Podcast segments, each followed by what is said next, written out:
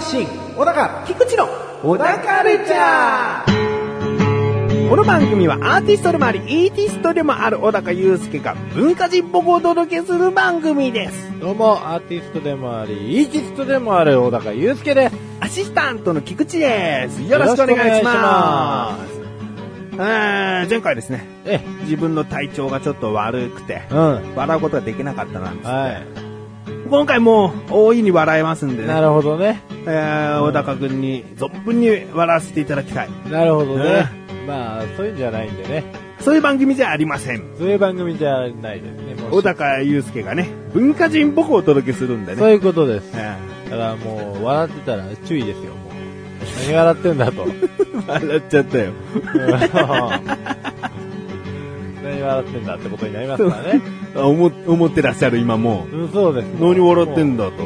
もう襟を正せと。襟ねえけど。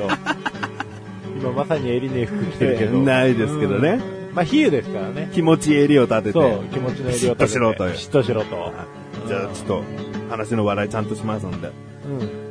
小高さんはですね、あの音楽がとても大好きでございまして、えーうん小さい頃ピアノから始まりギターを主に今は弾いておりますね。うん。えー音楽作りなんかも自らしていらっしゃるうんということで。曲を作るプラスきちんと歌詞も制作なさって一つの歌を作り上げることも多いそうです。うんえーですので、今回はですね、歌詞の世界へ誘おうかなと思っております。皆様、どうぞお越しくださいませ。すごい三問ドキュメンタリーみたいな。今のタイミングでオープニングテーマ入るんですですけどね。なるほどね。うんなるほどね。こんな博士太郎あたりが、そうそうですね。うん劣化版の。デザインチックな、こう、アクションが、アニメーションが出てきての手書きの小高祐介。あれだ、11時ぐらいだ。俺、番組としては。夜ね、うん見る番組でございますけど。いやいや、聞く番組です。よろしくお願いします。よろしくお願いします。今回歌詞。うん。うん。やっぱりね、歌詞って、うん。えー、まあ、もともと歌がつかなければ詩ですよね。はい。詩って難しいと思う人と、うん簡単と思う人多分極端に分かれる気がするんですよ。うんちなみに、我々はどちらかというのを、じゃあ話しましょうか。うん。どういう感じですか？詩って。あー詩はですね、難しいっす。難しい。めっちゃくちゃ早く書けることもあれば、うん。もう、本当寝かしっぱなしみたいなやつもありますね。あーあ、そういうちょっと、うん、つかみどころのない感じが難しいってことですね。うん。毎回悩んで難しいってわけではないと。そうですね。あ自分はですね、菊池は、うーん、じゃあこういう風な詩を書こうと思った時に、うん。うん。3日間、それだけに集中して書き上げられるんで、うん。多分、うん、難しいっていう方ではないと思いますね。あうんー3日間でも書けたら難しいんじゃない？でも一日で出来上がった歌詞って、うん絶対完成品じゃないと思うんですよね。だこれはもっと極端に歌詞って簡単だよって思ってる人はうんいると思うんですけど、まあ、視線か曲線かっていうのもありますからね。うん。曲作るときに曲が先の人の場合は、うん。あのーそれにマッチングする歌詞がうんあっという間にひらめいちゃった場合、後からなんか語呂いじったりとかすると、うん。なんかどんどんどんどんこうおかしな方向にとかうん。っていうのがあるんで、まあ、逆に視線の人なんかはもうじっくりしねれる分、詩を練っちゃったら今度それに合わせて曲作んなくちゃいけないんで、うん曲の方がいじりづらくなってくると思うんですよね。なるほどう。ん。うんまあ、これ得手不得手があると思うんで、うん一概には言えないんですけど。うん。うんどっちが多いですか？曲が先にできるか、歌詞、詩が先にできるか。僕たまに最近セットでできるんですよね。おお。あれ、いいですよ。歌詞がわかんないと適当に歌って歌詞が出てきちゃう時ありますよね。うん。それちょっと近いですかうんね。近いなんかもうひらめきで詩が口から出るみたいうな。そうそうそうそうそう。だうん。からもう結構振り返るとそういうのはどうでもいい感じの歌詞になったりしますけどね。本当中身ねえなとか。う。うんん。うーん、じゃあもうちょっと具体的な話すると、うん。詩の内容ってえ事実が多いですか？それとも想像というか、あーこういう恋愛をしてる男女もいるだろうな、みたいな感覚で、こう、男目線で書いてみたりとか、女目線で書いてみたりとか、えああ。まあ恋愛じゃなくても、こう孤独で寂しい人間をちょっと考えるとこういう感じかなとか。ああ、いろいろ試してると思いますわ。ほでも、僕、モノクロコーラっていう曲を作った時は、うん。もう、なんか物語チックにしたかったんですけど、うん今もう全くそんな気ないですね。ど、どういうことですか？物語とかストーリー性をつけようと思わないです。おー今、詩を書くとすれば。うん。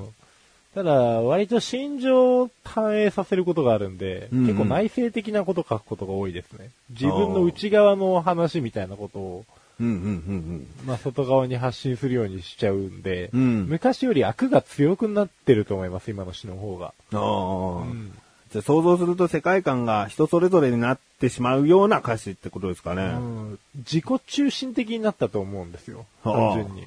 なんか昔のは、もうちょっと人に聞いてもらう気があった歌詞だと思うんですけど、うんうんうん今もうどうでもいいみたいな。まあ昔はね、バンドなりいろいろ活動を実際してたっていうのもあると思うからそうなんで。すよね。なんかお前はどう思うんだいみたいなことはせめて少なくとも聞いてた。うん。うん最低なのはもうほんと媚びへつらってるやつもあると思うんですけど、うん。もう、どうでもいいんでしょうね。多分。何書いても良くなっちゃったんですよね。うんある意味。うん。うん。そうですね。もうちょっとじゃあ基礎的な話もしましょうかね。知って、うん。誰でも書けるといえば書けますけど、はい。ルールってあると思います？うーん、ルールは、ルールっていうのはどれに対してなんだろまあ多分、大まかに言えばないんでしょうけどう。、えプロの人が見たらこれは詩として成り立ってないよっていうもの。例えば、自分が思うのは、えそう、A メロでは、その二人称のことはあなた、あなたって言ってるのに、サビでいきなり君に変わるとか、えああ、なるほどね。うんそれはちょっと詩として美しくない気がするんですよね。一貫性がないと。うんまあ、それは確かに二流っぽい感じすごいしますね。多分それはルールとまでいかないのかもしれないけど NG だと思うんですよね。まあ、でも厳密に言うとほぼルールはない。ないんですかね。ただ、その一貫性がないとかっていう理論的な部分でいくと、うんもう、うん、作るべきではないですわ。そんな初歩的な、あれです、もう詩の云々っていうよりかは文章構成能力の問題なんああ、そこかもしれないですね。で、まずそこだわっていう。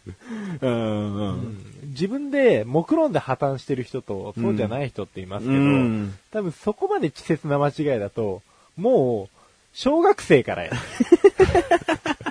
作文作りが下手くそってことですね。うん、お家帰れっつって。ことですわ。ああ、うんなるほど。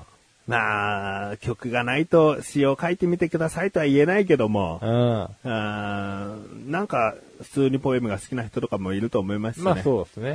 うんうん。そんなポエムが届きましたらですね、うん小高祐介は曲にしますので、えーぜひですね、そうですねえーポエム書きましたということで、えーいいのができたと思った人は送ってみ、メールで送ってみてくださいね。ね。まあ悪気はなくても大爆笑してしまう可能性もありますけどね。ちょっとけなされる覚悟も、あの、若干お持ちになってメールで送ってくださいね。ね。まあね。悪気はないんですよ。悪気はないですけどね。人の歌詞っていうのはね、やっぱ臭かったり笑っちゃったりするもんですからね。そうですねうんうんでも、小高祐介が責任持って、あの、その場でメロディーにするということをね、うんしてみたいなと思いますんで。そうなのかい？はい。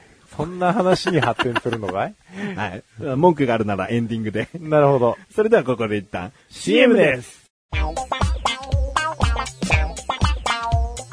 木戸大河です。上田博です。立花亮です。はい、上田さん、コートマークとはどんな番組でしょ面白くない番組です。うはい、立花さん、どんな番組でしょいや、面白い番組です。うどっちよ？いや、面白いでしょ。どんな番組か分からへん。で、面白い番組です。じゃあ、どういうこと？妥協したい。妥協して。妥協して面白い番組。妥協したら面白い。はい、そんな番組を金曜日配信しております。よろしくお願いいたします。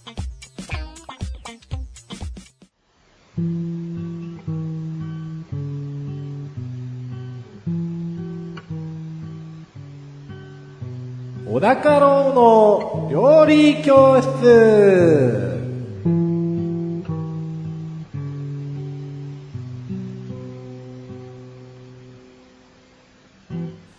ーナーは料理研究家の高郎先生に食についてあれこれご指導していただくコーナーです。ちなみに番組内で料理は一切いたしません。先生よろしくお願いします。よろしくお願いします。では今回の料理食材テーマお願いします。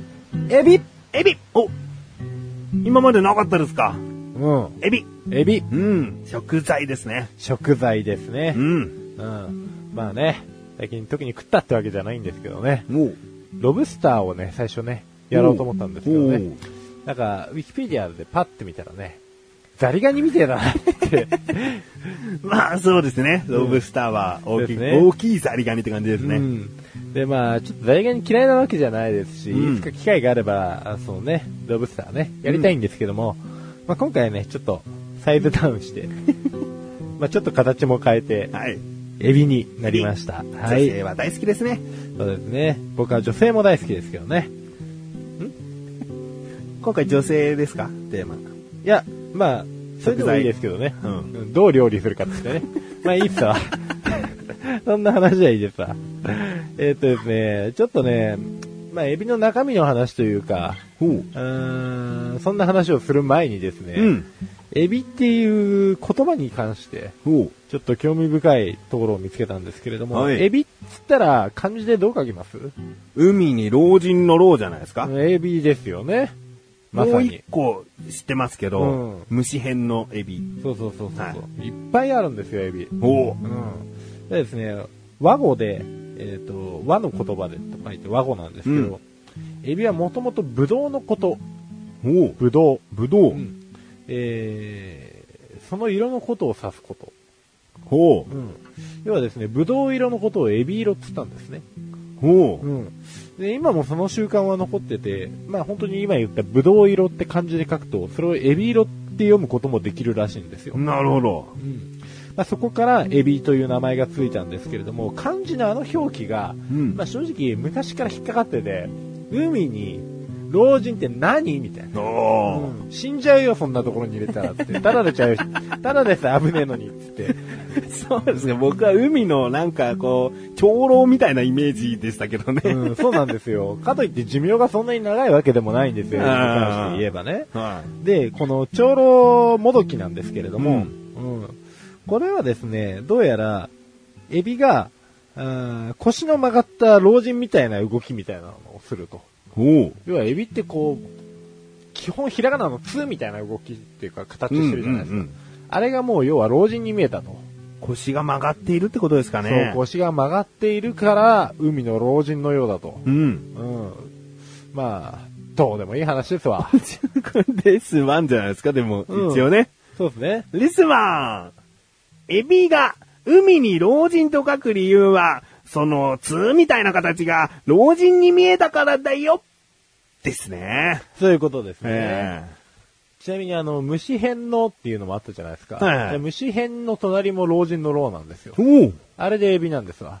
虫の老人なんですか、つまりこう、もう、老人を引っ張ってるわけですね。海取っちゃったらどこにいるエビなんですかって話ですけど。うん、そういうことなんですよあね。ーちなみにですね、そこの解説もひっくるめてなんですけれども、えー、他にもですね、エビっていう漢字ありまして、うん。魚辺になんか、暇の右の方、みたいな感じ。暇の実、あはーうん。でも、あれでもエビって読むんですよ。うん。うん。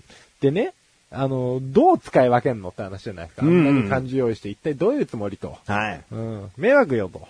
うんまあ、いろいろ、ね、女性の方も言いたいことあると思うんですけどね。はい。うん。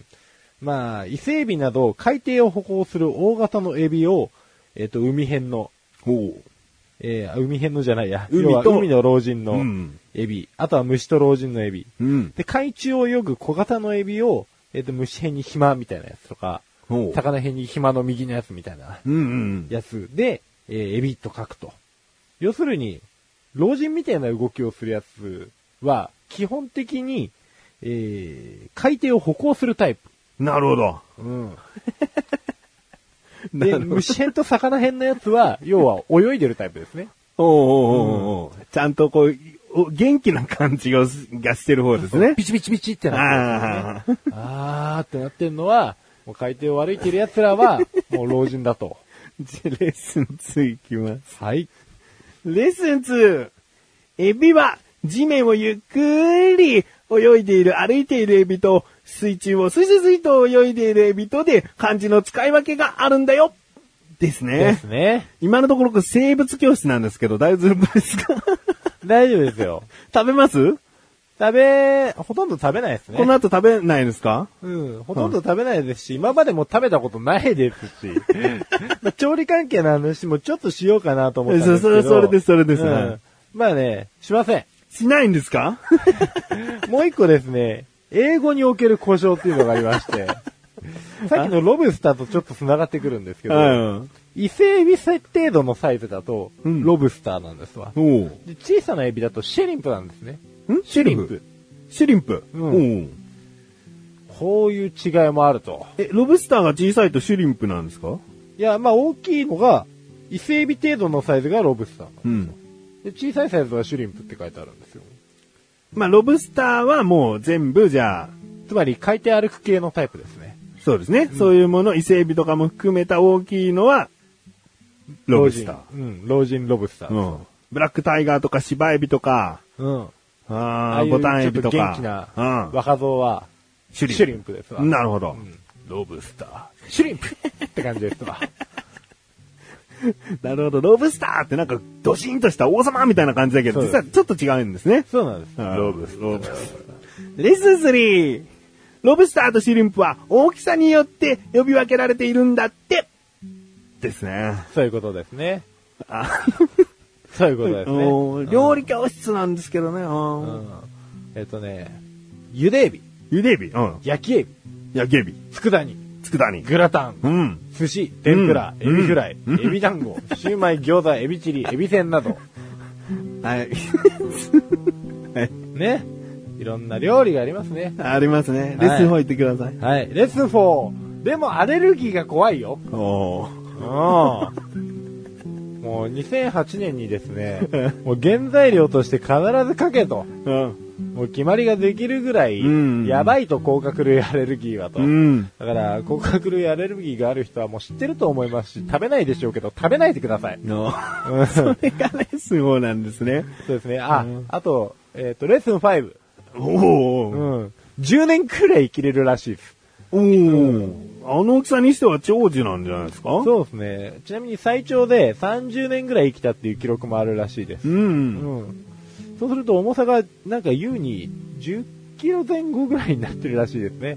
おうー。ん。もうそんなんをエビフライにしたら全然美味しくないでしょうね。絶対に薄くないんですよね。まあ、そんな感じです。なるほど。最後ちょっとだけ食べれた気がします。そうですね。ええエビフライでね。しかも全然美味しくないですけどね。あーエビチリでもね、今後もしかしたらね、こう、ねコーナーで1回でエビチリだけで行く時ありますからね。うん。あったりしますからね。んまあないかもしれないですけどねか。もしれないですけどね。もうエビの話こんなにしちゃったからね。はい、今回のご指導は、えー以上ですね。はい。先生、ありがとうございました。ノイズフィルター。ノイズフィルター。ノイズフィルター。ノイズフィルターノイズフィルターノイズフィルターノノイズフィルター？ノイズフィルター。ノイズフィルターノイズフィルター。ノイズフィルターノノノイズフィルター。ノイズフィルター。ノイズフィルター。ノイズフィルター。さあ皆さん一緒に、せーの、ノイズフィルターオダかましレビューこのコーナーは小高祐介があらゆるジャンルの中から一押しな一品を選びレビューをかましていくコーナーです。それでは早速今回のジャンルをお願いします。音楽音楽では、作品名お願いします。ストレンジャー、ストレンジャー、アーティスト名をどうぞ。星野源。星野源さん。今回で星野源さんは2回目のレビューだと思うんですが、2回目ですね。はいうん。前回、そう、夢の外へっていうシングルをですね、はい。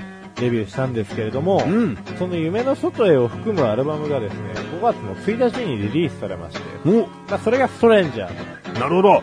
最新アルバム、最新アルバムですね。復帰作ですよね。復帰作なんですけれども、厳密に言うと、病気にかかる前にもう完成してたんですよ。おお。で、病気にかかって退院された後に、まあ、くも膜下出血だったんですけれども、うん。退院された後に、その、構成を考えた。うん要は曲順ですよね。で、それを5月1日にリリースされたので、うん。えっ、と、特にその、復帰作っていうよりかは、お今までの星野源、普通に、じゃあそのなんか入院生活を経て作り上げた曲は別に入ってないわけですね。そうです。ただ、何の偶然かわかんないんですけど、うん。1曲目にですね、うん。タイトルが化け物っていう曲があるんですよ。おお。うん。僕この曲が一番好きなんですけど、うん。これ化け物っていう曲なんですが、あのー出てくる主人公、おまあ、要は自分だと思うんですけれども、うん。うーんその人が、要は、絶望しながら毎日をこう、なんとかなんとか進んでいく感じ。うん。毎日毎日、こう、ありきたりなような、そうでないような毎日をこう進んでいる時に、いきなり奈落の底に落ちて、おで、いきなり奈落の底から這い上がるぜ、みたいな、化け物になってな、みたいなうん。感じの歌詞なんですよ。復帰作に聞こえるんですよ。関係してたんじゃないかっていう。うん。関係してたようなね。うんで、この曲ですね、こんな歌詞なんですけれども、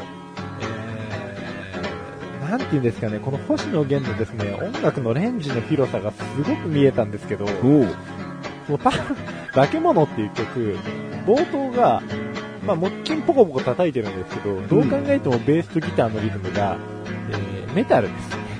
おお。うん。ズンズンズンズン言ってるんですよ。うん。ズンズンズンズンズンズンズンズンズンズンズンズンズンズンズンズンって8小節やった後に、いきなり普通の爽やかな弾き語りっぽい感じになってるんですね。これが非常に面白いギャップで、うん。で、プロモーションビデオもですね、この化け物は YouTube で見れるようになって、うんそれをもう一回聞いて、これたまらんって、次の日タワーレコード仕事帰りに行って買ってきたんですけど、いやー、すごくいいですね、化け物っていう曲は。おお。2分半ぐらいなんですけど、うん。ちょっと短めで。そうです、もうしばらく買ってから、全然アルバムが先に進まなくて困ったぐらい、ヘビーリスニングしてて、うん。うんもう歌えるんじゃないかなおと思お。うぐらいの。うん。うんで、まあ、2曲目、3曲目っていうのがですね、ワークソング夢の外へっていう、まあ、えーシングルに繋がっていくんですけれども、うん。まあ、ワークソング夢の外へもかなりアッパーな曲なんで、うん。まあ、1曲目もアップテンポなんですよ。うん1曲目、2曲目、3曲目とアップテンポなんで、すごいなんかもうここで、この3曲で、元気になれちゃうんですね。う。うんん。なんで、またそこの元気にさせようってしてる感じが、うーん、復帰作っぽいんですけど、僕元気になったよぐらいの感じが続くんですね。元気になったよみたいな感じで。ただ本人は、これ作るとき、かなり死に物狂いだったみたいで。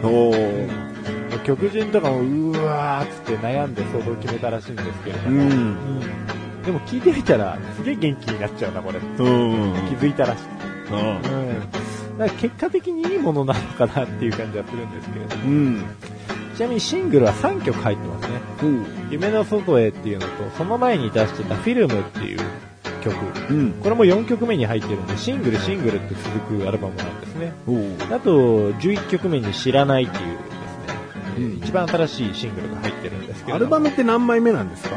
アルバムは3枚目ですね。おお。うんで今このアルバムをリリースした直後に、セイントお兄さんはいはい。の、えーと映画の主題歌になってるギャグっていうねはい。シングルはをリリースされていて、まあジャケットがそうですね、人の顔なんですけれども、目が G で、鼻が A で、口が G になってる。要はギャグ。おお。うん。もう見たら普通にわかる。ギャグ。うん、ギャグだ。あ、うんなるようなやつもあって、これも YouTube で聴けるんで、うん。うん、聞いたらいいと思う。すごくいいと思う。はい。じゃあ、そろそろですね。星の数はうん。はい。最大が5つ星でございますが、はいいくつですか、5つ ?5 つ星野源さんのね、爽やかな。でも最初の方は元気な曲って言いましたけど、はい。中盤後半とどうなる感じなんですか？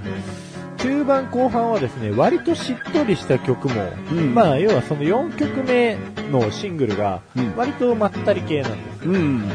で、12曲目のシングル曲なんかも、ちょっと泣きの曲みたいな部分もあるんで、だから普通に音楽として聴かせようとしてるんですけど、個人的にはですね、もう1曲目の化け物だけで星5つなんですよ。なるほど。そうそうそう。もうタイトルのセンスから歌詞のセンスから、うん曲の構成まで、なんて100点満点な曲だと。うん。だからもう、化け物がシングルで出てればそれだけで買ってたかもしれないんですけれども、うん。ただまだ正直ですね、アルバム通して聴いたの数回なんですよね。おううん、5月1日リリースですけど、まあそんなに経ってないっていうのもあるんですけど、うん。うん。なので、これからどんどん来続ければ、もしかしたら、星が10個かなと。ないないないない。うん5個ですから、最大。10個かなと。うん。2回レビューしてね、もう1回5って言えば10になる。まあ、後半はね、そんなに詳しくは今回話してないですからね。そうですね。うん今回爽やかな感じの前半の部分がもう最高だ。星5つだということなので。を、まあ、これから楽しみに、逆にね、聞いてもらえればいいんじゃないかなと。はい。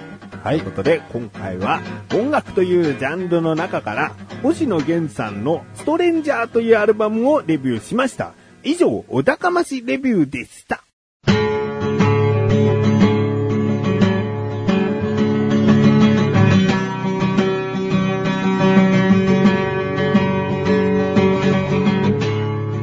エンディングの中はい。ということで、第109回も終わりを迎えようとしております。はい。えー、なんか、言いたいことあります？オープニングで話したことに対して。そうですね。まあ、言いたいことっていうか、そうですね。まあ、そうですね。ラジオね、ラジオ始めたての時なんかはさ、はいこう、話す内容を打ち合わせしたりしてさ、こう、不測の事態にも対応できたかなとは思ってたんですけどね。はいはいはいこう、こう、まあ、ある意味ね、熟練ではないですけれども、それなりの経験年数を経て、えー、まあそんな無茶ぶりもないかなと。うん。まあ無茶ぶりしても二人だからと。うん。誰もフォローが効かないぞと はいうところに、まさかの、まさかの不打ちですよ。やぶから棒ですよ。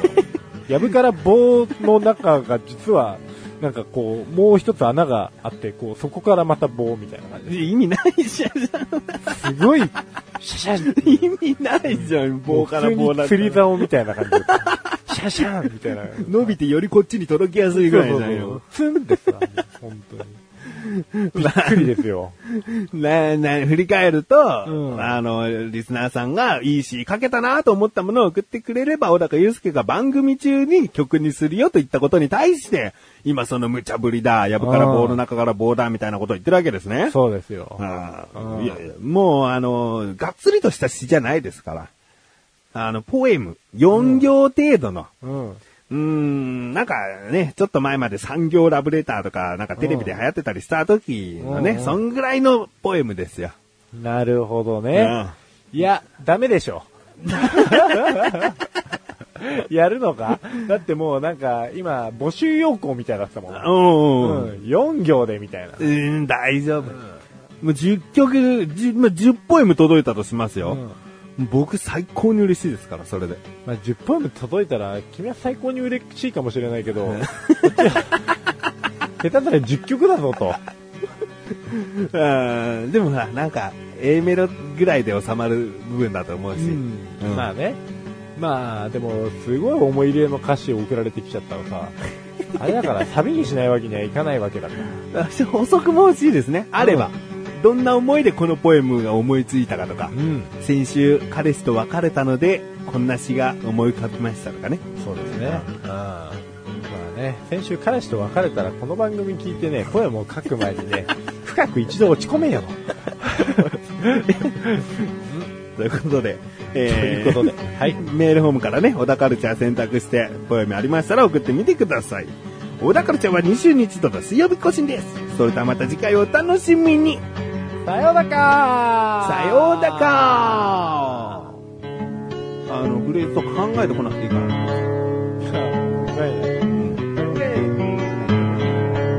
ったら、もう55するね。